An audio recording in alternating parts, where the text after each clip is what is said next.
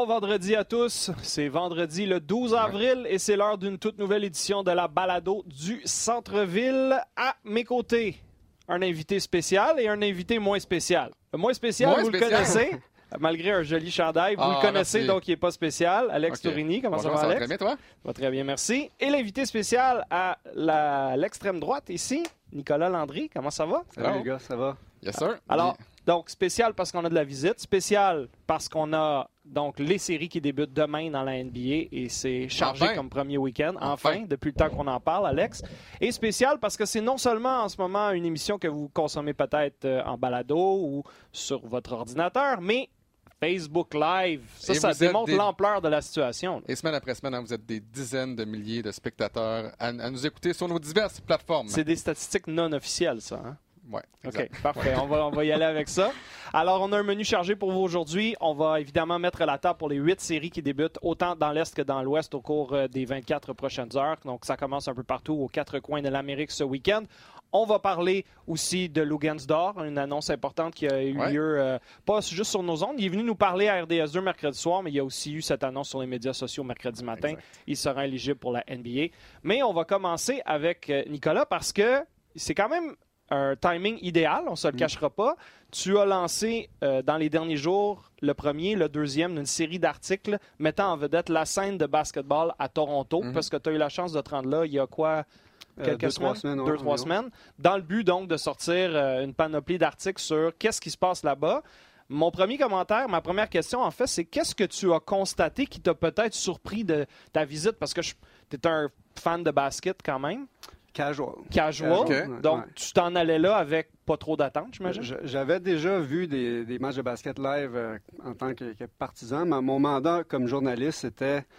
euh, on, on sait là, que le- le- les Raptors, puis il y a un gros, un gros buzz à Toronto à propos du basket, mais je pense que la perception de l'extérieur demeure que Toronto est une, ville de hockey, puis le sera peut-être toujours. Mon, mon, mon but était d'aller sur le terrain, vérifier qu'est-ce qu'il en était un peu.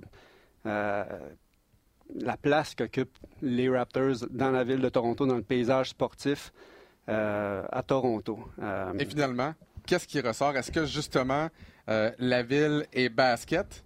Ouais, ou elle commence à l'être? Parce que ton premier article, qui était très Ouais. exhaustif, que j'ai lu avec plaisir, me donnait l'impression que c'était beaucoup plus complexe que juste une ville de hockey avec d'autres sports amusants autour. mais c'est ça.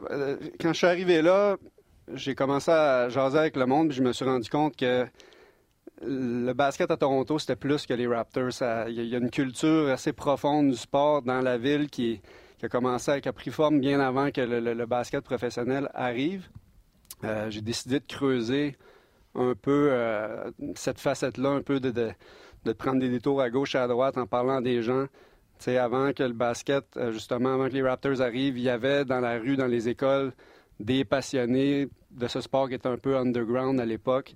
Euh, avant que la ville commence à mettre des joueurs un peu partout sur la map de la NBA, puis dans les grosses universités américaines, il y avait beaucoup de talents aussi qui étaient peut-être un, un peu moins florissants à cause des conditions de l'époque. Ouais. Mais j'ai décidé de. Tu sais, ça, j'ai j'ai trouvé ça super intéressant de parler à des gens qui ont connu un peu cette époque-là, où c'était moins cool peut-être d'aimer le basket à Toronto, mais où il y avait euh, une passion assurément là, euh, dans, la, dans- dans- dans la rue, dans le milieu. Avant de poser ta prochaine question, je veux juste également mentionner aux gens que si vous avez des questions, autant Ouais. sur euh, Toronto en général en tant que scène de basket, les séries de la NBA, Lugansdor, peu importe, posez-les par Facebook. On va y répondre plus tard au cours de notre, euh, peut-être un 60 minutes là, qu'on va passer avec vous avec euh, ce Facebook Live. Alors, on accumulera les questions, on y reviendra plus tard. Vas-y, mon cher. Souviens-toi, il y a quelques années, Jeff Molson parlait de l'expérience client au Centre Bell. Pour avoir été régulièrement des matchs des Raptors, mais j'aimerais que tu nous dises l'expérience client pour un partisan à Toronto dans un match des Raptors. Pour ceux qui n'ont pas lu tes, tes textes, Mm. d'ailleurs, les textes de Nicolas Landry sont exceptionnels. Tu Lorsqu'il vois, tu vois qu'il sait ce qu'il fait, là. On va lui donner ça. non, exact. Mais lorsqu'il décrit l'ouverture d'un match à Toronto, Ouais. j'étais là la semaine dernière et dans ma tête, là, j'oubliais que je lisais un texte. C'est comme si je lisais un livre. Dans ma tête, là, ça me rappelait plein, plein de souvenirs. Mais si on revient à l'expérience client, ça ressemble à quoi à Toronto? Ouais, ben, puisque, puisque on est dans la comparaison avec le hockey, là, c'est, un, c'est deux mondes complètement différents. là. Le basket, euh, des pétards, les, c'est en son et lumière. Là. Les, les joueurs sont. J'ai l'impression qu'on est beaucoup plus dans l'expression, la permission de l'expression personnelle des joueurs. Les, les gros high-five, on les annonce en criant avec les surnoms. Euh, moins straight, moins traditionnel. Le hockey, j'en sors avec l'impression que le hockey est beaucoup plus formaté, mm-hmm. alors que puis c'est un commentaire qui est revenu souvent dans les, entretiens que j'ai eus euh, là-bas. Au basket, on laisse les joueurs s'exprimer, leur personnalité est out there. Euh, on, les encourage à montrer qui ils sont. J'ai regardé sortir du vestiaire après les matchs en, en espadrille, en, en, sweatshirt, puis tout ça, alors que tu sais, au hockey, les gars sont tous à veston cravate, il faut que ça marche droit. C'est cliché, mais j'ai pas pu faire autrement en voyant tout ça. Faire le, parallèle avec le, fameux low five gate là, de, avec Piquet et Carey Price une couple d'années, alors que. Ben, même les Hurricanes qui font depuis quelques mois, ça, fait beaucoup jaser, donc c'est un peu dans la même lignée. C'est ça. Puis si, si, je peux pousser la réflexion à un autre niveau, on dirait que c'est vraiment là que j'ai compris, à travers tout ce processus-là, ces observations-là, le, fameux dossier d'amener une équipe de la NBA à Montréal. Moi, j'étais très sceptique au début de la saison. Kevin Gilmore s'est présenté à une conférence de presse avec euh, Michael Fortier et compagnie. Euh, sceptique, sans dire que j'y crois aujourd'hui, je comprends. Je comprends le processus, je comprends l'intérêt, je comprends que des hommes d'affaires voient un potentiel parce que la, clientèle visée est tout autre. on n'est pas, on pas dans la, division d'une tarte qui existe déjà. On va chercher, j'ai l'impression, des, partisans de sport, des amateurs de sport qui sont qui ont, rien à se mettre sous la dent présentement, qui qui sont pas euh, qui se retrouvent pas dans l'offre ben, actuelle. ça m'amène sur ma prochaine question. Je veux pas me lancer dans une grosse discussion sociologique, mais il y a un contraste évident entre l'univers du hockey qui, je pense, se transmet peut-être de père en fils, qui est ancré depuis longtemps. Les, les, t'es fan des Leafs, ton père était fan des Leafs, ton grand-père mm. était fan des Leafs si tu viens de la région de Toronto. Le basket, c'est récent, mais ça va justement chercher euh, d'autres ethnies. Mm. C'est très multiculturel. Toronto, tu vas avoir du monde plus jeune qui vont s'associer bien plus aux, Raptors de Vince Carter et, jusqu'à Kawhi Leonard d'aujourd'hui que suivre les Leafs. C'est mon opinion de l'extérieur. Non, puis c'est un commentaire qui est, revenu dans toutes les entrevues que j'ai faites. Il n'y a personne qui se cache que le, public visé à Toronto pour le basket, c'est euh, les, ethnies. C'est les immigrants, dans le fond. C'est tout simplement ça. C'est les jeunes et les immigrants. Les, immigrants qui sont arrivés à Toronto, euh, les immigrants de deuxième génération, si tu veux, qui sont arrivés à Toronto. Leurs parents sont arrivés à Toronto dans les rues de Scarborough, les quartiers un peu plus euh, en périphérie, commençaient à jouer au basket dans la rue. Des, gens avec des bagages génétiques euh, incroyables, mais euh, une connaissance du sport assez limitée à l'époque. Ouais. sont allés s'essayer. leur talent peu, si tu veux, leur a, ouvert des portes dans les universités ici et là. Ça n'a pas trop marché, ils sont revenus. Et là, il y a une, structure incroyable qui s'est formée autour des jeunes de la génération qu'on connaît actuellement. Mais ouais, c'est ça. Pour en revenir à ta question initiale, euh, c'est ça. ça marche. On est ailleurs. Là, dans, ça prend autant d'argent pour y aller, malheureusement. C'est pas comme s'il si attirait des gens qui avaient moins de moyens, mais non, ça. parce que ça coûte cher. Ça coûte si très, vous pensez que c'est cher pour aller voir un match de la LNH au Centre Bell, allez voir un match de la NBA à New mm. York, à Toronto, dans les gros marchés. Vous allez vous rendre compte que même un billet dans les Rouges au Centre Bell pour un match régulier, ça coûte 250 peut-être. Je suis allé euh, la semaine dernière et, j'ai vu le prix des billets pour les gens qui étaient en bas. On parle de 350 dollars et on n'est même pas sur le terrain encore. Donc, il y a des billets disponibles à 5, 7, 1000 dollars. Mais, ça coûte cher. mais, la, demande est là. Je regardais les, Raptors sortent constamment des nouveaux, euh, des nouveaux maillots. Il y a celui qui, est superbe avec la petite bande euh, ah. dorée marquée de Nord dessus. Puis euh, je, parlais avec une dame de MLSI qui me disait qu'ils s'apprêtent, ou je ne sais pas s'ils l'ont fait depuis. Euh, ils vont sortir, ils vont rendre disponible sur la boutique le chandail, le maillot de pratique avec le petit logo de, hmm. Drake dessus, avec le hibou. Puis euh, il y a déjà une liste d'attente pour acheter un maillot de pratique. Je pense qu'il n'y a pas une autre équipe de la NBA qui, qui fait ça, rendre son. Euh, comme... Il y a de l'argent à Toronto. c'est incroyable. Euh, vas-y, Alex. Et là, tu nous parles justement euh, de, de ce que tu as vu à Toronto. Donc, ça, c'était le premier de cinq textes que tu as fait. Si, tu nous parlais un peu des quatre autres textes, ils portent sur quoi? Le deuxième a été publié aujourd'hui. On est vendredi. je, suis, allé visiter. Il y, a, il, y a tout, un réseau de, prep school, les écoles préparatoires, les, écoles secondaires qui sont jumelées à une, une académie, un programme de basket qui vise à envoyer euh, leurs jeunes dans des, des institutions américaines, la NCAA, première division, deuxième division, euh, dans le réseau canadien aussi. C'est un phénomène assez récent d'ailleurs. Ouais, c'est ça. Puis celle que je suis allé visiter euh, se trouve à Mono. Euh, c'est un petit village un peu perdu à une heure au nord de Toronto. Pourquoi je suis allé là? J'avais trouvé, j'avais fait mes recherches avant. Euh, ça existe depuis six ans, cette place-là. C'est un peu particulier. Là. J'essaie de trouver des comparatifs au Québec. C'est comme si on mettait un, un gros aréna peut-être à Saint-Césaire ou à Ok. Sainte-Agathe, puis qui sortait deux, trois joueurs NHL de là chaque année. C'est Incroyable. C'est- hallucinant. C'est un gros building, flamme en eux. Euh, J'avais visité les installations des Raptors la veille, puis c'est comparable. c'est. Incroyable. En tout cas, toute proportion gardée, là, ils sont mieux équipés que les Raptors. Puis, euh, c'est un gars avec de l'argent qui a parti ça il y a, a 5-6 ans, euh, de rien. Il a essayé de convaincre les jeunes d'arriver. Au début, c'était plus facile, mais les- bien, bien vite, les résultats sont arrivés. Jamal Murray est allé Mhm. là, Thornmaker, les deux gars qui sont... euh, Puis là, récemment. Lugansdor. Lugansdor était là l'an- dernier. C'est pro- propice avec ce qui s'est passé cette semaine. Il a décidé Ouais. d'aller faire une saison là-bas parce que pour lui, c'était le meilleur chemin pour potentiellement accéder à son rêve.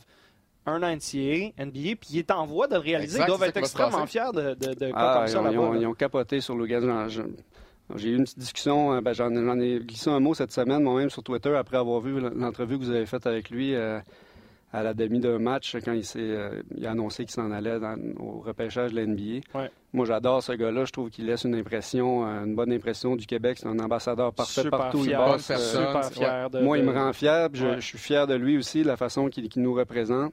Mais là-bas, à Mono, euh, à l'Athlete Institute, que ça s'appelle, ils ont adoré. Première impression, un jeune homme respectueux, travaillant, humble. C'est les premiers mots qui viennent toujours, Ouais. euh, je pense, de- dans, dans- dans la bouche de ceux qui le décrivent. Puis, euh, comme joueur de basket, euh, il, il a éclaté, il a éclaté tout là-bas. là. Ils ils l'ont adoré. Ouais. Et ça prenait une- vraiment une vision également pour ouvrir un institut comme ça au milieu de nulle part, entre guillemets, et regarder les résultats que ça donne. Si, Ouais. si, euh, si on n'avait pas eu cette vision-là, est-ce qu'on aurait autant de joueurs au- qui cognent aux portes de la NBA présentement? Peut-être qu'il y aurait eu autre chose, mais c'est vraiment grâce à des gens comme ça Ouais. que le Canada est en mesure de produire des bons joueurs. Mais c'est financé comment? Parce que tu disais que ça coûte cher envoyer ton enfant là. J'ai pas l'impression que toutes les familles comme celle de Lugan avaient combien? 35 35 000 par année, c'est une bonne Donc, il y a des bourses, je pense. Là. Il faut qu'ils euh, ils puissent attirer pas juste les mieux nantis, mais aussi ceux qui voient euh, un Je sais. meilleurs joueurs. Je sais que pour les, les c'est 35 000 par année pour un, un jeune ontarien. Euh, pour ceux qui viennent, parce que j'ai vu des joueurs de Hong Kong, de la Lituanie, euh, Ouais, ouais, il y a ouais. quelques Africains qui sont là. Ça coûte encore plus cher pour eux, peut-être que ça, ça vient se balancer, peut-être qu'il y a des bourses, comme tu dis ça. J'avoue que j'ai pas abordé la, la question avec. euh, Mais c'est le pas grave, propriétaire de la juste place, c'est mais c'est fascinant parce que comme tu dis, pour bâtir un amphithéâtre comme ça, puis pour attirer ces jeunes-là, puis les encadrer autant, euh, il y a- ben, Il y a les des amener gens sur qui la route, ils, ont ils- ils font des saisons, ils, vont, ils font des tournois aux États-Unis, ils sont dans un circuit aux États-Unis. Ça veut dire à chaque semaine dans l'autobus, euh, C'est- dans les tournois. ça tout les prépare pour des carrières et dans Mais c'est ça, Jesse, Jesse Tipping, le, le propriétaire euh, de l'endroit, me disait que dans le fond, lui, il était tanné un peu de voir les, ces jeunes-là. L'espèce de mentalité qu'il faut aller aux États-Unis pour, euh, pour réussir, puis qu'on Ouais. est toujours, on n'est pas assez bon ici pour produire, développer nos propres joueurs. Euh, c'est un peu ça, il voulait prouver le, le contraire. là. Avec le staff de- d'entraîneurs qui, a qui, a, qui a réussi à se monter là-bas, les installations, là, il s'est bâti une réputation assez solide. Moi, j'avais demandé avant de visiter, c'est vrai que c'est la, c'est vrai que c'est la meilleure, le prep school en Ontario, tout ça? Ben, on ne sait pas si c'est la meilleure, mais leur feuille de route, je- leur feuille de route dit que oui. Là. je pense que hein. dans les deux dernières années, ils ont placé 13 jeunes dans des, institu- des institutions de Division 1 comme Michigan, Syracuse, Ouais. Arizona State. Ça fait, ça, ça fait rêver pour le Québec. Le bassin de population n'est pas le même, mais tu te demandes si un modèle semblable pourrait Ouais. exister ici parce qu'il y en a du talent au Québec. On le voit avec Lugans. Il y en a d'autres des Lugans. C'est pas pareil, mais euh, en Ontario, c'est quoi? C'est un ou deux par année récemment là, que- Ouais. qui finissent par avoir une ascension Et folle. c'est pas exactement le même modèle, mais c'est comme Alma, Tedford. Mhm. Ouais. On a réussi à Avec produire. C'est pas exactement Ben, les ça mêmes donne choses, une chance à des gars comme Chris Boucher de sortir de la ville puis d'aller là. Il y a des similarités. Quincy Guerrier Mais qui s'en autres- va à Syracuse. Bon. Ouais. Il amène ça à un autre niveau avec les Ouais. installations. Mais j'y pensais avant de venir vous visiter. C'est exactement ce que je me disais. Vous connaissez le, le milieu du basket au Québec beaucoup plus que moi. Moi, je suis allé à Toronto pour raconter ces histoires-là parce que, euh, comme on l'expliquait au début de l'entrevue, le, le buzz est là, puis il y a les Raptors, c'est euh, c'est quand même plus big. Mais je suis convaincu que des histoires similaires, il y en a plein à raconter euh, au Québec, puis que Ouais. le Québec d'aujourd'hui, c'est peut-être le Toronto d'il y, a- d'il y a 25 ans. C'est sûr, on ne parle pas de, la- de la- de la même ampleur en termes de marché, mais si un club de la NBA arrivait à Montréal dans 10 ans, ben dans 30 ans, on pourrait parler de des petits programmes qui existent présentement puis Ouais. qu'on semé les graines. Je, C'est ça. je- je vous rêver. Faudrait trouver notre Vince Carter, là. Exact. Faudrait Parce que avoir chaque chose en son ambassadeur, ouais. Ouais. Ben, soit Vince Carter ou Lugansdor. Lugansdor a montré à tout le monde qu'un Québécois peut être one and done. Ouais. Là, il vient d'ouvrir les yeux peut-être à des jeunes présentement qui ont 8 ans, 9 ans, 10 ans et que leur rêve c'est de jouer dans la NBA un jour. Lugans est en train de donner espoir, à mon avis, à une génération qui s'en vient. Je veux pas mettre trop Il y a, de il y a poids un sur léger bémol à tout Mais- ça. Il n'est pas encore un choix de première ronde. Ça, ça Ah, va être ben- l'accomplissement ultime. Ouais. Si jamais il est pris en deuxième ronde, peut-être que le discours va être différent. Moi, je crois qu'il va l'être. Les plus récentes projections, même hier sur ESPN, 25 à peu près, Hmm. son rang actuel. S'il 25, impressionne tout le monde dans les entraînements privés avec lesquels il, il va avoir... euh, Ou une équipe. ou une équipe, c'est sûr. Ça prend une équipe. Là, ça serait la consécration du parcours. Si tu te déclares one and done, mais que tu es pris en deuxième ronde, je pense pas que ça va ça va pas entacher l'histoire, mais ça va comme nous faire dire Ouais, attendez, là, avant de vous exciter, peut-être qu'il aurait pu aller une deuxième année à l'école. Moi, je pense qu'il a fait de la bonne décision. On en a parlé la de- semaine passée. Hein? La fameuse Oui. théorie de Ta- la boîte, ta boîte de Kleenex. On connais pas pas, Facebook Live. Vous Non, voyez, voilà. Ouais, il- il- il- explique à, à- à Nicolas. OK, parfait. En fait, c'est simplement que pour moi, le potentiel de Lugansdor réside dans une boîte de Kleenex. On sait vraiment pas c'est quoi. Alors qu'on sait que mon potentiel au basket, c'est ça ici. On le sait. Mais Lugans, est-ce que c'est tout ça, son potentiel? Est-ce que c'est ce crayon-là? On ne sait pas. Et c'est ce qui est attrayant pour les équipes de la NBA. On mise sur le potentiel du joueur. Pas nécessairement sur ce qu'il donne présentement, mais dans 2, 3, 4 ans, si Lugans se développe, peut-être que la le boîte de Kleenex contenu de la boîte mystère. Voilà. C'est ça. Alors la que plus tu attends à l'université, plus, Plus tu restes longtemps, moins ton potentiel est peut-être attirant. Donc, il y a cet argument-là. On y reviendra. J'ai une dernière question pour toi sur euh, Toronto. Il n'y a peut-être pas de réponse facile à ça. Est-ce que tu as senti les gens qui t'ont parlé au sein de l'organisation, les partisans, tout ça à Toronto, qui avaient une certaine un certain stress relié aux séries. Parce que tu te rappelles, l'année passée, on faisait les matchs, là. Ouais. Puis dès qu'il y avait comme une tournure de rencontre au. ACC, là, qui est maintenant Ouais. le Scotiabank Arena, là, là, les Cavs faisaient 8-10 points d'affilée. là. Puis là, ça devenait silencieux dans l'aréna, ça devenait stressé. On sentait une, une espèce de... Ah non, ok, là, c'est là que ça, ça vire mal, on est dans le trouble. Il y a comme une dose de confiance qui manque à ce fanbase et à cette organisation-là. Est-ce que les gens sont confiants ou est-ce que les gens sont mitigés par rapport à ça? Pour être honnête, j'ai très peu abordé l'aspect euh, sportif. La là, saison en l'aspect- tant que telle, ouais, hein, c'est ouais. ça. Euh, avec les gens là-bas, euh, j'imagine que c'est une réaction normale quand on, on a été, euh, on s'est fait, Sortir, on s'est ouais. fait faire mal, on a été, on a eu mal euh, Ben, pendant quelques années. Plusieurs déceptions Par euh, depuis plusieurs chaque fois? années, à chaque fois par LeBron. Mais en général, on n'a jamais accédé à une finale, puis on a eu des bonnes équipes. Donc, euh, comme tu dis, on a été échaudés. Mais moi, j'ai bien hâte de voir ça dans les prochains jours, dans les prochaines semaines.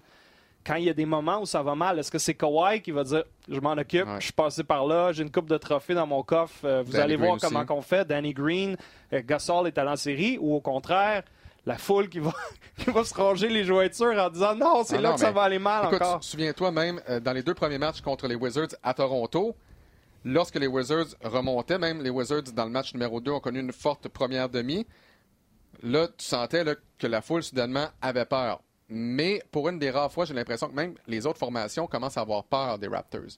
On prend les Raptors au sérieux. Au, au sérieux. Euh, Green n'a pas vécu ces euh, déceptions-là. Kawhi ne les a pas vécues également.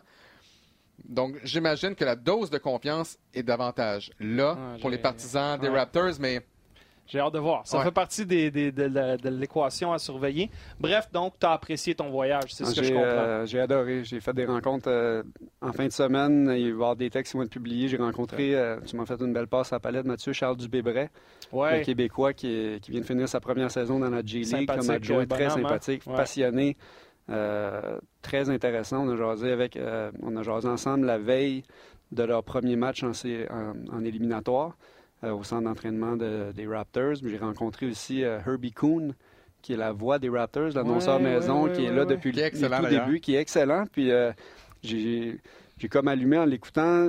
J'ai dé- décelé un petit accent français dans son, euh, sa prononciation de quelques mots. Puis comme de fait, il est allé au cégep Vanier deux ans. C'est ici qu'il a commencé en faisant des, Ah, des matchs des. Cheetahs du À cégep Vanier. Vanier. Très drôle. Euh, fait qu'une belle petite histoire qui va être publiée dimanche ou lundi avec Herbie Cohn qui, lui, euh, pour répondre peut-être à ta question précédente, est convaincu que c'est l'année des Raptors euh, qui vont se rendre jusqu'au Euh, ça en prend des confiants comme ça. Ouais, Euh, il faut. Euh, c'est génial. Écoute, on va faire la promotion de ces textes-là pendant nos, nos reportages de- des matchs 1, 2, 3, 4 là, au cours des prochaines Ah, semaines. il faut. L'adresse web la plus simple, c'est rds.ca oblique basketball, parce que je pense que tous Ouais. les textes vont se retrouver là, sur la page, à un endroit quelconque. Ouais, ouais. On suggère fortement d'aller lire ça. Merci beaucoup d'être venu nous jaser. Ouais. Merci l'invitation, intéressant. les gars. Puis euh, je pense que tu vas suivre les séries avec autant d'intérêt que Ouais, nous. ben hein. ouais, ben Avec avec, un autre avec œil. plus d'intérêt que j'en Ouais. aurais eu il y a 3-4 semaines, ça c'est sûr. Bon, ben on te laisse Merci aller à tes occupations parce qu'on sait que tu en as plusieurs. Merci. Bon show, les gars. Ben, Merci. beaucoup. Et donc, nous, ça va nous permettre de poursuivre, Alex, euh, sur euh, toutes ces séries. Je veux juste revenir rapidement sur Lugans euh, Ouais. avant qu'on enchaîne sur les- la première ronde de la NBA. Euh, C'était vraiment un beau moment mercredi soir. J'ai eu l'occasion de faire cette entrevue avec Peter. D'ailleurs, merci à Peter d'avoir aidé à, à orchestrer tout ça parce que euh, Peter est effectivement bien positionné par rapport à Lugans, Nelson Ossie. Par rapport, qui- à, à ben, tout par le monde, rapport à tout le monde, mais ça, c'en est un autre exemple. Ouais. Donc, il a vraiment bien fait ça. Et euh, j'ai adoré cette entrevue parce que j'ai senti que Logan était plus détendu que lors des autres entrevues qu'on a Ouais. faites, soit en studio, soit par Skype au cours de- des 12 derniers mois quand on l'a accueilli à différents moments. Il semblait en paix avec sa décision, il semblait confiant, il y a eu beaucoup de bons feedback. Euh, j'ai vraiment hâte de voir la suite. Je lui souhaite tout le bonheur, tout le succès du monde dans cette démarche-là parce que je pense qu'il va faire un très bon joueur dans la NBA. Là, la question, c'est de savoir qui il va séduire, à quel rang ça va tomber, est-ce que le pari aura porté fruit, est-ce qu'il va tomber dans la bonne situation. Mais franchement, c'était positif mercredi. hein. Oui, exactement. Et comme je disais, Lugans est un ambassadeur hors pair pour le basketball au Québec. Comme tu dis, j'ai hâte de voir où il, où il va tomber. Et ce qui est drôle, c'est que sur, des, sur certains sites web, Lugans n'est même pas repêché dans les deux premières rondes. Sur d'autres sites web, Lugans est 25, 26, 20. Donc, j'imagine que fin première ronde, si la logique est respectée, devrait sortir là, mais ce sont des mock drafts. Ça veut rien dire. Non. Mais il y a des gens mieux placés dans le milieu qui parlent à des directeurs généraux, qui parlent à des dépisteurs en chef. Ouais. J'ai toujours fait confiance à ESPN et son service Insider aussi. Là, C'est pas juste des, des gens dans un sous-sol. C'est- un sur service réputé puis- sur le terrain. Et eux, en ce moment, ils le voient 25 en faisant mention de ses habiletés défensives, de ses capacités athlétiques hors pair, de son moteur, de son éthique de travail et de son potentiel de marqueur quand même intéressant. Évidemment, il n'a pas une position fixe, définie, idéale pour la NBA. C'est pas tout à fait un meneur de jeu, c'est pas un, un two-guard, un franc-tireur idéal, c'est un hybride entre les deux. Il y a de la place pour des gars comme ça Ouais. dans la NBA aujourd'hui. Alors là, c'est vraiment d'avoir une équipe qui tombe, le bon joueur, le bon fit, etc. Mais j'ai j'ai vraiment que, hâte. Parce que ça ne tient pas à grand-chose. S'il y a une équipe qui repêche 24, qui voit un joueur qu'elle aimait beaucoup glisser, exemple de 20 à 24, ben, peut-être que cette formation-là va prendre un autre joueur que Lugans. Et Ouais. là, c'est le premier domino qui tombe. Puis ensuite, tu n'as aucune idée de Exact. ce qui peut se passer. Mais je souhaite de tout cœur que Lugans euh, soit repêché en première Et là, ils ronde. sont nombreux, les Canadiens, à avoir déclaré leur éligibil- éligibilité au cours des derniers jours. RJ Barrett a fait la même chose mercredi. Aucune surprise là. On a des gars comme Iggy Brasdeikis à Michigan qui l'a fait. Brandon Clark de Gonzaga qui l'ont fait. Euh, même euh, Andrew Nemhart, aujourd'hui, de Florida, l'a De fait. Lui, je serais très surpris qu'il soit un choix de première ronde. Il aura l'option de retourner à l'école si Exact. nécessaire. Euh, donc, il y a une flexibilité au niveau des règlements que même si tu fais appel à un agent, si l'agent est, toi qui me faisais remarquer, si l'agent est certifié, selon les nouveaux règlements de 2019, tu fais les choses dans, dans l'ordre, dans, Ouais. selon les règles, et que tu constates en cours de processus, non, je ne serai pas pris en première ronde, c'est un trop gros risque, tu as une date limite pour retourner à l'école. Parce que ça évite que les joueurs se retrouvent le bec à l'eau avec rien. A un joueur qui Ce qui pense est qu'il va arrivé souvent au cours des dernières années, Alex. Disons, là, tu pars après ta première année. Et là, tu dis, je me rends disponible, admissible au repêchage de la NBA. Il n'y a personne qui te repêche. Tu signes pas de contrat. Tu peux plus retourner jouer dans la NCA. Donc là, tu te retrouves, tu peux pas aller à l'école et tu n'as pas de contrat pro. Qu'est-ce que tu fais? Alors là, c'est pour ça que les règlements ont changé et pour moi, c'est vraiment une bonne chose. Ah, absolument. Écoute, on rappelle, et on va commencer là, graduellement dans les prochaines minutes. Alex est en charge. Là. Alex, c'est comme notre, notre gars de médias sociaux aujourd'hui. Les questions commencent à rentrer Ouais. euh, sur Facebook, donc tu pourras filtrer et rentrer graduellement. Je te fais confiance avec ça. Et vous pouvez encore... Tu des chances? Ah, écoute, j'ai personne d'autre. T'es le seul à mes côtés. C'est vraiment la loi de la, de la moyenne. Nicolas est où? Nicolas est parti. on va se débrouiller. Alors, posez vos questions par Facebook Live en Ouais. ce moment. On va y répondre avec plaisir. C'est le temps de se projeter sur les séries. On va commencer avec les Raptors. Le premier match. En fait, tous les matchs de cette série seront sur nos ondes. Les cinq premiers seraient sur RDS 2 et les matchs 6 et 7, si on se rend là, seraient sur les ondes de RDS au cours des prochains jours. Match numéro 1, samedi, 17h sur RDS 2. On a hâte de vous y retrouver. Alors, c'est le temps de regarder les statistiques, le comparatif entre ces deux équipes. Et tu commences, Alex. Je t'écoute, je suis tout oui. Qu'est-ce que tu vois? Qu'est-ce qui te saute aux yeux dans cette série? Ce qui me voit, euh, ce, qui, ce qui me saute aux yeux, c'est la, la défense du Magic. Pour moi, une des meilleures dans la NBA. Magic, probablement l'une des équipes en feu pour terminer la saison. C'est pas une équipe qui me fait nécessairement peur parce que je pense que les Raptors ont beaucoup plus de talent que le, que le Magic, mais la défense du Magic est dans le top 5. L'attaque du Magic est dans le top 5. C'est une équipe là, qui a vraiment cliqué au bon moment. Euh, Nikola Vucevic avec une moyenne, je pense, de 20 points et 15 euh, rebonds par match. Euh, écoute, ça va être excessivement difficile à l'intérieur. Vucevic, pour moi, c'est la clé du côté du Magic. Mais je le mentionne, les Raptors devraient gagner cette série-là, Ouais. mais ce ne sera pas facile. Non, honnêtement, les, les équipes 5, 6 et 7 dans l'Est, les Pacers, on, on prend tous pour acquis qu'ils vont perdre parce qu'ils n'ont plus Oladipo, mais ils ont d'autres bons joueurs, ils sont coriaces. Les Celtics ne peuvent pas les prendre à la légère. Non. Même principe pour euh, les Nets de Brooklyn qui finissent 6. Et honnêtement, moi, il me ferait peur si je suis fan des Sixers parce que les, les Nets n'ont rien à perdre, jouent comme une équipe. Et le Magic, c'est un peu le même principe. Ils ont fini la saison avec 11 victoires à leurs 13 derniers matchs. Ouais. Ils ont des jeunes joueurs qui ont trouvé leur air d'aller en cours de saison. Aaron Gordon s'est beaucoup amélioré. Nicolas Vucevic a été un joueur étoile cette année qui a maintenu la cadence toute l'année. Jonathan Isaac est un bon athlète. Evan Et- Fournier est capable de marquer des points. Terrence Et Ross. Terrence Ross L'ancien revient. des des Raptors. Il a eu des matchs de 30 points ou plus. C'est un franc-tireur qui peut prendre le feu, si tu me permets l'expression, un peu à tout moment. Donc, si les Raptors s'endorment et prennent certains moments de match à la légère, ils vont perdre. Moi, j'ai même prédit, ils vont pas perdre la série, mais ils pourraient perdre un match ou deux. J'ai prédit, moi, qu'ils allaient gagner en 6 parce que je les respecte, ces jeunes joueurs du Magic. Steve Clifford, l'entraîneur-chef, a une bonne réputation. Donc, euh, honnêtement, je suis comme toi. Ils vont pas perdre la série. Ce serait une catastrophe si les Raptors perdaient la série. Mais n'allez pas penser que ça va être un balayage Non. facile parce qu'Orlando les a tenus cette saison. Ça, c'est l'autre affaire. Ouais. Deux victoires, deux défaites. Les deux défaites des Raptors face au Magic cette saison, il manquait soit Larry ou Leonard, Ouais.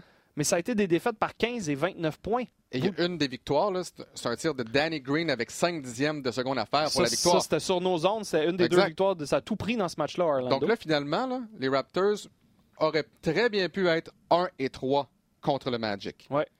Donc pour moi, ce sera Ben, une série qui sera quand même. Au moins, c'est des munitions Ouais, pour Nick Nurse de dire regardez, j'ai des bandes vidéo à vous montrer. là. Si vous pensez qu'on va balayer ou passer dans cette série-là parce que vous avez plein d'expérience en série, ça marche pas comme ça, les gars.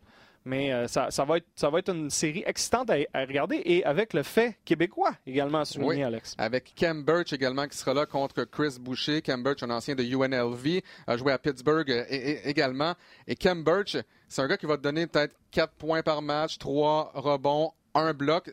Pour moi, c'est un joueur plus défensif qu'offensif, mais par petite dose. Il est excellent et capable de faire de gros dunks. Il a notamment dunké sur Vince Carter, je pense, il y a euh, sept jours. Ouais. Euh, donc, Cam Birch et Chris Boucher, donc deux joueurs qui jouent pas nécessairement beaucoup. Je pense que Cam Birch va avoir plus de temps de jeu que Chris Boucher. On a d'ailleurs signé Eric Moreland. Euh, ça, je trouve ça quand même pas étrange, mais j'ai hâte de voir si on va faire appel à Chris Boucher en match éliminatoire. Moreland qui joue également à la position de centre, plus, euh, plus imposant que Chris Boucher. Euh, donc ça, j'ai vraiment hâte de voir ça, mais assurément, on verra Cam Birch. Oui, je pense que c'est de la protection pour dire, disons qu'on joue contre les Sixers puis que Ibaka ou Gasol se blesse, on a besoin d'un autre gros corps pour essayer d'embêter MB, de prendre des fautes au besoin. Moreland était peut-être un petit peu plus dans le profil que Boucher. D'ailleurs, Boucher a joué un super match, le 82e de la saison au Minnesota. Mais je suis comme toi, je pense pas qu'on va le voir beaucoup dans cette série. Et Birch, ben, il cadre bien dans tout ce qui est euh, défensive euh, athlétique et embêtante dont tu parlais tout à l'heure. Euh, les statistiques avancées nous disent qu'il c'est un des bons protecteurs de l'anneau dans toute la NBA. Il va contester, il va pas bloquer tous les tirs, mais il va contester tous les tirs autour. Alors, Birch, c'est une belle histoire. C'est un Montréalais anglophone qui s'est taillé une place à l'arracher dans cette ligue-là. On se rappellera, il est allé à UNLV, a été pris en deuxième ronde ou même pas repêché finalement. Et on se disait, bon, ça va être compliqué, il va peut-être se ramasser en Europe. Et il s'est bâti, il s'est forgé une carrière qui l'a ramené chez les pros. Alors, chapeau. Euh, on espère avoir peut-être ses commentaires au cours de la série. En entrevue avec euh, les collègues euh, d'Orlando dans les derniers jours, il disait c'est fou raide. D'ailleurs, Birch a dit J'ai assisté au match numéro 2 Cavaliers-Raptors à Toronto l'an passé comme pur spectateur intéressé. Et un an plus tard, je m'apprête à affronter les Raptors dans le même amphithéâtre. Alors, pour lui, c'est magique. La demande de billets a déjà commencé de, à entrer. Alors, lui, il dit Je veux juste m'assurer de faire bonne figure et bien jouer. Alors, on lui souhaite bonne chance, mais on souhaite surtout bonne chance aux Raptors pour, euh, pour faire un bon bout de chemin. Oui, exactement. Contre le Magic, une des équipes surprises pour moi. 17 euh, victoires de plus cette saison que par rapport euh, à l'an dernier. Et comme tu l'as mentionné, on a remporté 11 de nos 13 derniers matchs et 22 de nos 31 derniers matchs. Donc, je suis content parce que ça va faire une bonne série. Ouais. Ça va vraiment faire une bonne série. Euh, je, fais une petite parenthèse. On a juste une petite question ici euh, de la part de Sébastien Biroir qui dit Je ne suis pas un amateur des Raptors, mais pourquoi n'ont-ils pas le respect qu'ils méritent à travers la Ligue pour moi, c'est assez rapide. On n'a pas gagné. Ben, c'est ça. Écoute, l'année passée, on a eu euh, la meilleure fiche dans l'Est. On a épaté la NBA. On a dépassé, quoi, on a fait, c'est 59 victoires l'année passée, je crois, par rapport à 58 cette année. Et on est allé s'effondrer au deuxième tour face aux Cavaliers, la même équipe qui nous avait battu l'année d'avant. Ultimement, tu mérites le respect en, gagnant des séries contre des bonnes équipes, puis en allant loin en série, puis en te qualifiant pour une finale, et un jour en gagnant un titre. Et là, les Raptors, ils l'ont jamais fait. Alors, c'est comme ça que ça se gagne le respect. Je pense que la NBA, dans son ensemble, ne voit plus les Raptors comme le petit cousin sympathique du Canada, le voit comme une vraie menace. Mais là, pour aller chercher une autre coche, il faut que tu gagnes quelque chose. Une menace comme les Bucks cette année, comme les Nuggets, des équipes qui n'ont rien gagné. On attend beaucoup d'eux, d'elles. Est-ce qu'ils vont gagner? On ne sait pas. Moi, j'ai hâte de voir Kawhi Leonard en série. Je ne sais pas si tu te souviens, mais la dernière fois que Kawhi Leonard a participé en série, 2016-2017, 27 points par match pour Kawhi Leonard, tirait à 52% 93% à la ligne des lancers francs. Ça fait longtemps qu'on attend les séries pour voir à quel point cette transaction-là qui a amené Green et euh, Kawhi Leonard à Toronto, à quel point ça valait la peine. On l'a vu en saison. On attendait de voir en série. Et le Kawhi des séries, c'est pas le même Kawhi qu'en saison. Ce sera vraiment il, beau à Il a tout approuvé pour les Raptors. Il n'a rien approuvé sur l'ensemble de sa carrière en série, mais il a tout approuvé aux partisans des Raptors qui ont été très patients dans son cas cette saison en termes de repos, de load management, comme on a appelé. On a donné toutes les opportunités à Kawhi d'être en santé, de se reposer, d'être heureux. On veut le garder à long terme. On n'a aucune idée encore euh, si ça va se produire, euh, mais ce qu'on sait, c'est que le Kawhi, c'est vraiment le temps de livrer la marchandise. Alors, c'est mieux de se produire et on va voir dans les prochaines semaines. On enchaîne, mon cher Alex. Bucks euh, de Milwaukee, classé premier dans l'Est face aux Pistons de Détroit. C'est pas une série qui m'inspire énormément. On voit les chiffres présentement à l'écran. C'est 19 victoires qui séparent les deux équipes. Euh, et moi, au travers de, du fait que, bon, les Bucks vont, ils, n'auront pas Malcolm Brogdon. Ça, c'est pas idéal. Mais en bout de ligne, ils ont Yanis. Et en, en, soi, ça devrait être suffisant. D'autant plus que le joueur vedette des Pistons, Blake Griffin, vous voyez, meilleur marqueur cette saison pour Détroit, il a terminé la saison incommodé par une blessure au genou. Historiquement, a toujours été fragile. Et là, si Blake Griffin n'est pas à 100% c'était une de tes rares cartes à jouer, de, des rares lueurs d'espoir. Et là, tu ne l'as pas. Je vois pas comment les Pistons peuvent gagner plus qu'un match dans cette série. Parce que le problème, c'est qu'après Griffin, bon, tu as, un Drummond qui va faire du bon travail contre Yanis. Mais à quel point il va être un problème de faute rapidement? Et là, c'est par la suite. Une fois que, bon, et même si Blake Griffin joue. Il va jouer à quoi? À 75% Blake Griffin à 75% contre Middleton, contre. Écoute, on a une très bonne équipe, celle des Bucks. C'est rodé à la perfection. Euh, est un Yanis qui, oui, se battra contre Drummond. Écoute, tout le reste, tout le reste des Bucks, pour moi, a l'avantage sur les Ah, absolument. On va pas passer trop de temps sur cette série-là. Donc, Milwaukee euh, a pas beaucoup d'expérience en série. On est à la enquête d'une première série remportée depuis plusieurs années. Mais je pense que ça va être très facile contre les Pistons de Détroit. On poursuit maintenant avec le duel 3 contre 6, un duel que j'adore. Les Nets contre les Sixers. Euh, proximité euh, géographique, premièrement. Ça va rendre ça encore plus facile, plus agréable pour les fans de se promener, de suivre le tout. Et moi, pour moi, les Nets vont leur donner sept matchs. Ils vont perdre en sept, les. Nets. Ah non, Toi, tu penses qu'ils vont gagner? je sais pas. En tout cas, Embiid est blessé pour débuter la série. Il y a une petite chance qu'il joue le match 1, mais son genou l'embête et peut-être qu'il va rater le match 1. Déjà, ça, ça ouvre une porte aux Nets qui n'ont rien à perdre, qui ont une forte chimie d'équipe, qui ont D'Angelo Russell en feu. Basé là-dessus, est-ce que tu rajoutes euh, quelque chose? Oui, ça va dépendre d'Embiid pour moi parce que les Nets, lorsque Embiid n'a pas été sur le terrain, plus 40 en 56 minutes euh, en saison régulière. Donc, si Embiid devait rater un match, si Embiid euh, devait voir son temps de jeu être limité à peut-être 20, 22 minutes, 25 minutes en raison de la blessure à son genou, là, pour moi, les Nets ont eu l'avantage depuis le début de la saison lorsque Embiid est sur le banc. Mais il y a tellement de talent du côté des Sixers. J'ai prédit, tu nous as demandé euh, hier nos euh, prédictions, j'ai prédit les Nets en 7. C'est peut-être plus un souhait qu'une réalité, mais chose certaine, les Nets vont donner une bonne série aux Sixers. Ouais. Ben, D'ailleurs, tu vois, on a une question ici de Simon Servant euh, Ouais. qui nous suit en ce moment. Euh, si vous écoutez en direct, on est sur Facebook Live, euh, et qui nous demande s'il y a un X-Factor, donc un joueur qui pourrait pas nécessairement être une super vedette, mais qui pourrait faire la différence euh, au premier tour. Lui, il mentionne Danny Green, même s'il n'est pas un fan des Raptors, il se dit fan des Celtics. Ouais. Euh, moi, c'est drôle parce que justement, je reviendrai aux Sixers en me disant que Jimmy Butler et Tobias Harris, c'est pas des joueurs inconnus qui pourraient surgir de- de- du monde des réservistes pour devenir des super vedettes. Mais pour moi, ces deux gars, en ce moment, je ne sais pas exactement ce qu'ils vont te donner. Butler a été en dents toute la saison depuis qu'il s'est euh, joint aux Sixers. Et Harris, ben lui, il trouve ses repères après la transaction qu'il a envoyée de Los Angeles à Philadelphie. Tout le monde regarde leurs cinq partants et dit Ben là, euh, quel talent extraordinaire Simmons, Embiid, c'est Butler. Harris, Reddick. Sauf qu'il faut que ça fitte ensemble. Il faut que tout le monde soit bien dans son rôle. Et pas pour moi, Jimmy Butler euh, n'a pas montré qu'il pouvait devenir le joueur que les Sixers avaient besoin pour aller loin en série encore. Et là, s'il pouvait trouver ses repères, ou Harris ou les deux, attention. Mais ça, c'est pour moi, c'est Ouais. deux gros points d'interrogation. Le basket, et c'est une phrase que je, que je dis souvent, c'est pas la somme du talent sur le terrain. Oui, c'est sûr que ça aide quand tu as plus de talent, mais c'est pas que ça, parce que les Nets ne participeraient pas aux séries éliminatoires si ça commençait euh, aujourd'hui, si c'était que le talent. C'est, fascinant de voir ce que Kenny Atkinson a fait avec ce groupe-là qu'on a vu au Centre Bell euh, en septembre. Puis on, jamais on les voyait finir sixième puis être une menace pour les Sixers au premier Avec tour. D'Angelo Russell, Russell est extraordinaire. On l'a vu mercredi soir contre le Heat. Euh, il a d'une confiance folle. Donc, euh, ça va être une série intéressante. Quatrième série dans l'Est, les Celtics contre les Pacers. Je le mentionnais tout à l'heure. Moi, pour moi, l'absence d'Oladipo va faire foi de tout. Même Ouais. si je crois que les Celtics ne peuvent pas prendre les Pacers à la légère. Ils ont des gars comme Miles Turner, super intéressant, euh, polyvalent autour de l'anneau. Thaddeus Sabonis, Thaddeus Young. Euh, on, a des outils pour les embêter, mais ultimement, ça ne devrait pas être suffisant. Ça devrait pas être suffisant. J'ai hâte de voir la blessure de Marcus Smart. Qu'est-ce que ça va amener justement? Euh, probablement le meilleur joueur en défense du côté des Celtics. Euh, par contre, pour moi, le X-Factor, encore une fois, Gordon Hayward.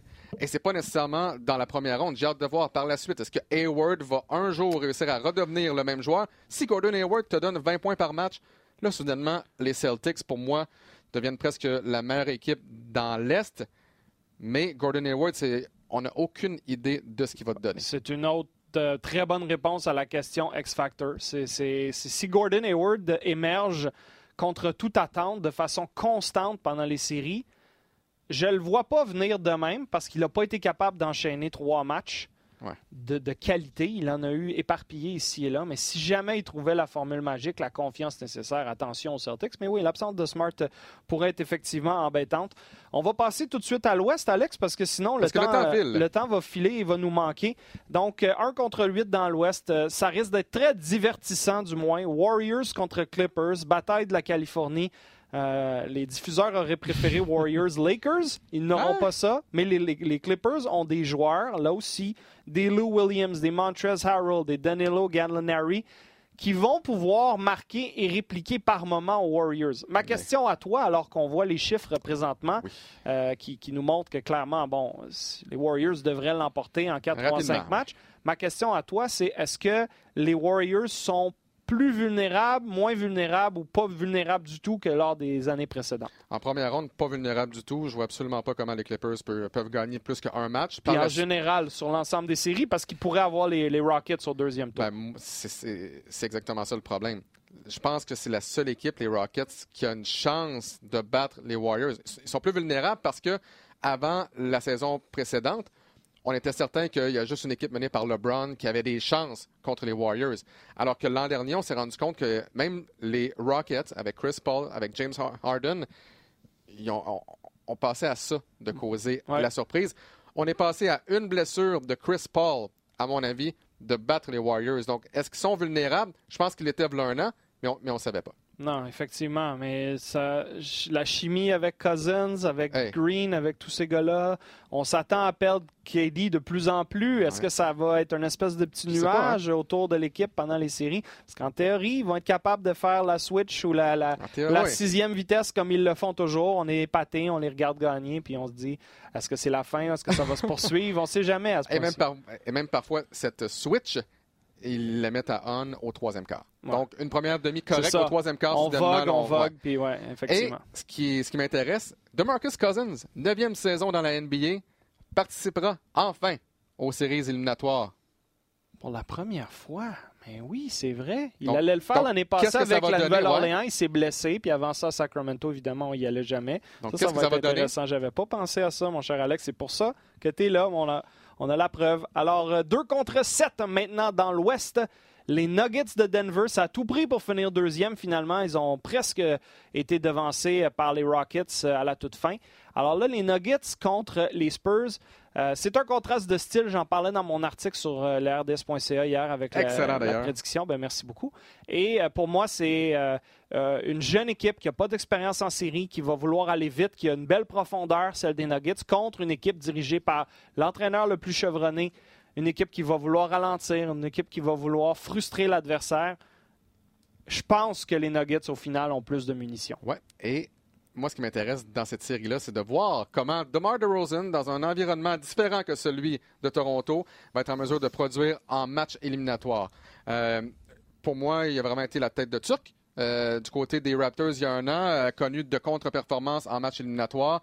Et j'ai hâte de voir si, avec, euh, avec Pops, s'il est capable justement euh, de produire en match éliminatoire. Mais tu l'as dit, pour moi, euh, une équipe là, qui est menée par Jamal Murray, Jokic également, je pense pas que les Nuggets vont perdre contre les Spurs, mais encore une fois, ça devrait donner une bonne série. Je suis d'accord avec toi. Et d'ailleurs, je veux pas retourner en arrière, là, mais, Mais- Félix Gay qui nous pose une question intéressante. Dans quelle équipe Lugansdor s'intégrerait le mieux dans la NBA? C'est plate parce que ma réponse, elle va avoir l'air de, de- de- de mettre en valeur notre seule équipe canadienne. Et moi, je le verrais très bien Toronto. Puis c'est dommage parce que les Raptors n'ont pas de choix de première ronde cette année. Euh, Non, Ils l'ont de échangé. deuxième ronde, ouais.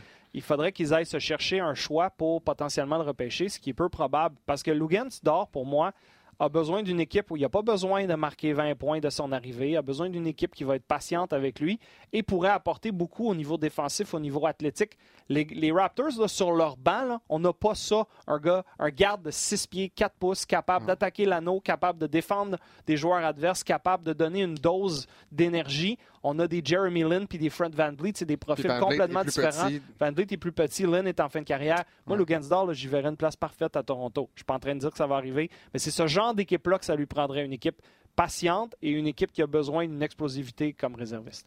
Ou une équipe comme les Celtics, peut-être. Qui sait? Euh, Ouais. Souvent, on, on a comparé Lugans à un gars comme Smart. Euh, Est-ce que Smart va être là ad vitam aeternam? Peut-être pas. Euh, Peut-être qu'on va avoir besoin d'un remplaçant avec le plafond salarial, la masse salariale. Est-ce Ouais. que Kyrie Irving va quitter ou non?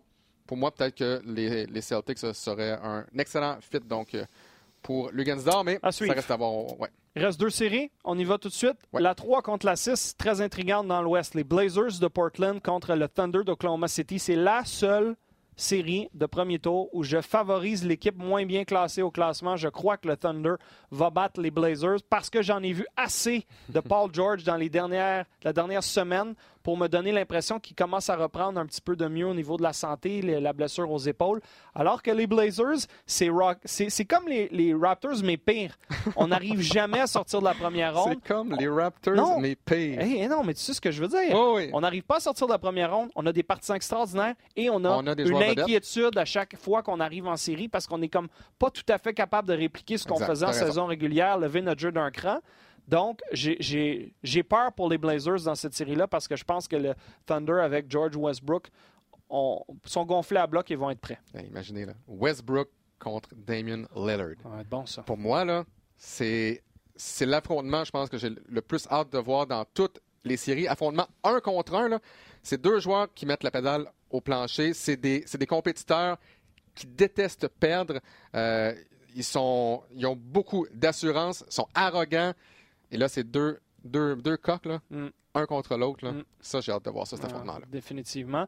Et la dernière ronde, la dernière série dans l'Ouest dont on n'a pas parlé, 4 contre 5. Les Rockets sont dégringolés de deux rangs à la toute fin.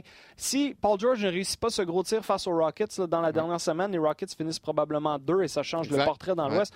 Là, ils sont quatre. Ils jouent contre le Jazz, qui va être un solide adversaire au premier tour, qui a un bon Avec Grayson Allen, avec Grayson Allen. qui a marqué 40 points la semaine dernière. En fait, à- il y a quelques jours à peine, Exact. mercredi.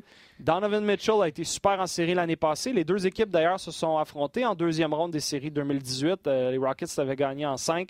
Je pense que les Rockets ont fini tellement bien la saison de façon générale et ils sont déjà prêts à affronter les Warriors au deuxième tour. Ils peuvent pas l'échapper face au Jazz. Ils vont Mm. devoir travailler fort. À Salt Lake, c'est jamais simple. On va se faire crier toutes sortes de bêtises par les partisans là-bas. Mais en bout de ligne, il faut que les Rockets gagnent ça, non? Ça devrait arriver, oui. Souvenez-vous, c'est un, c'est un affrontement euh, qui a lieu l'an passé en, en deuxième ronde. Les Rockets l'avaient emporté 4 à 1. Rockets, pas nécessairement la même équipe que cette année. Euh, Rudy Gobert en défense, il, était, il est exceptionnel. Ouais. Mais comme tu l'as dit, si Chris Paul et James Harden sont à 100% mettent la pédale au plancher, oubliez ça. Euh, les Rockets vont gagner, mais je m'attends à une série peut-être plus serrée qu'il y a un an. Ah, moi aussi, je pense que oui, 6 ou 7 matchs, là, les Rockets vont devoir travailler fort. Dernière question avant de se quitter, Alex, parce qu'on a pas mal atteint Ouais. notre limite. De Simon Servant? Euh, et de Charles-Antoine Rondeau. Allons-y vite. Alors, Donc, avec Charles-Antoine Rondeau, pensez-vous que Marc Gasol va être réellement plus utile en série pour les Raptors que Jonas Valanciunas l'aurait été? plus complet. J'ai Ouais. l'impression qu'il va être meilleur défensif, meilleur passeur, plus d'expérience, un petit peu plus d'intensité, capable d'être réparti sur l'ensemble d'un match. JV arrivait de donner un super corps, allait s'asseoir, pouvait pas Et- jouer plus que 22 minutes Exact. par game. Gasol devrait pouvoir te donner un peu plus et il a beaucoup d'expérience en série. hein. Il est allé à la guerre, Marc Gasol, avec Mike Conley et ses amis à Memphis.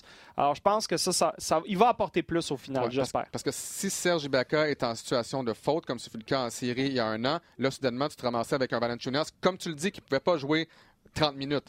Alors qu'un Marc Gasol, Ouais. même, et, et on, on touche du bois, là, si Ibaka se blesse, au moins on a Marc Gasol qui est capable. plus de flexibilité Exactement. avec tes, tes- tes formations. Alors, moi, j'y crois.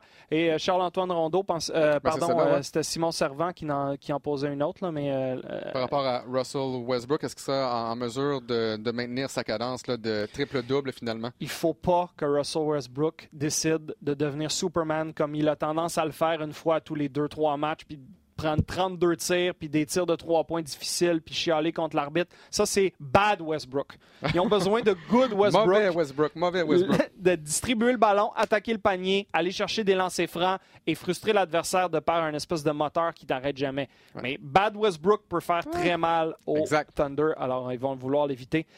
C'est déjà tout. C'était Ouais, bien Déjà agréable. tout? Ça fait Merci, une heure. ouais, merci pour euh, les, euh, les commentaires euh, reçus et les questions posées sur le Facebook Live. On apprécie beaucoup. Et il y en a encore tellement. Si vous voulez, bon, on, on- on y répondra probablement lors de notre prochaine édition de la balado Et- ou sur Twitter.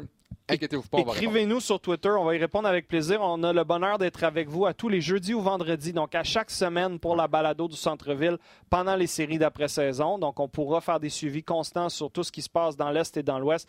Premier reportage télé samedi, 17h, RDS 2, où on diffuse le match numéro 1 Magic Ouais. Raptors. Et on est prêt et on a Très, également on a hâte. une belle collaboration avec euh, le label musical 7e ciel pour des montages de début de match. Le premier sera pour le match numéro 2 mardi avec des chansons de rap québécois et avec comme trame de fond la. NBA Et euh, c'est un fit parfait. C'est, Ça donne une content. texture additionnelle à nos reportages. Je pense que vous allez apprécier. On vous retrouve donc pour les matchs 1 et 2. Et toi, tu seras à Toronto en début de semaine? Ouais, je quitte lundi pour Toronto. J'aurai la chance d'aller à l'entraînement des Raptors, peut-être du Magic, peut-être parler avec Ken Burch, Chris Boucher, mais je serai en direct avec vous donc mardi euh, aux abords du, du terrain à Je Toronto. suis toujours jaloux quand je te vois aux abords du terrain. Merci beaucoup d'avoir été là sur Facebook Merci. et sur la balado. On vous retrouve la semaine prochaine.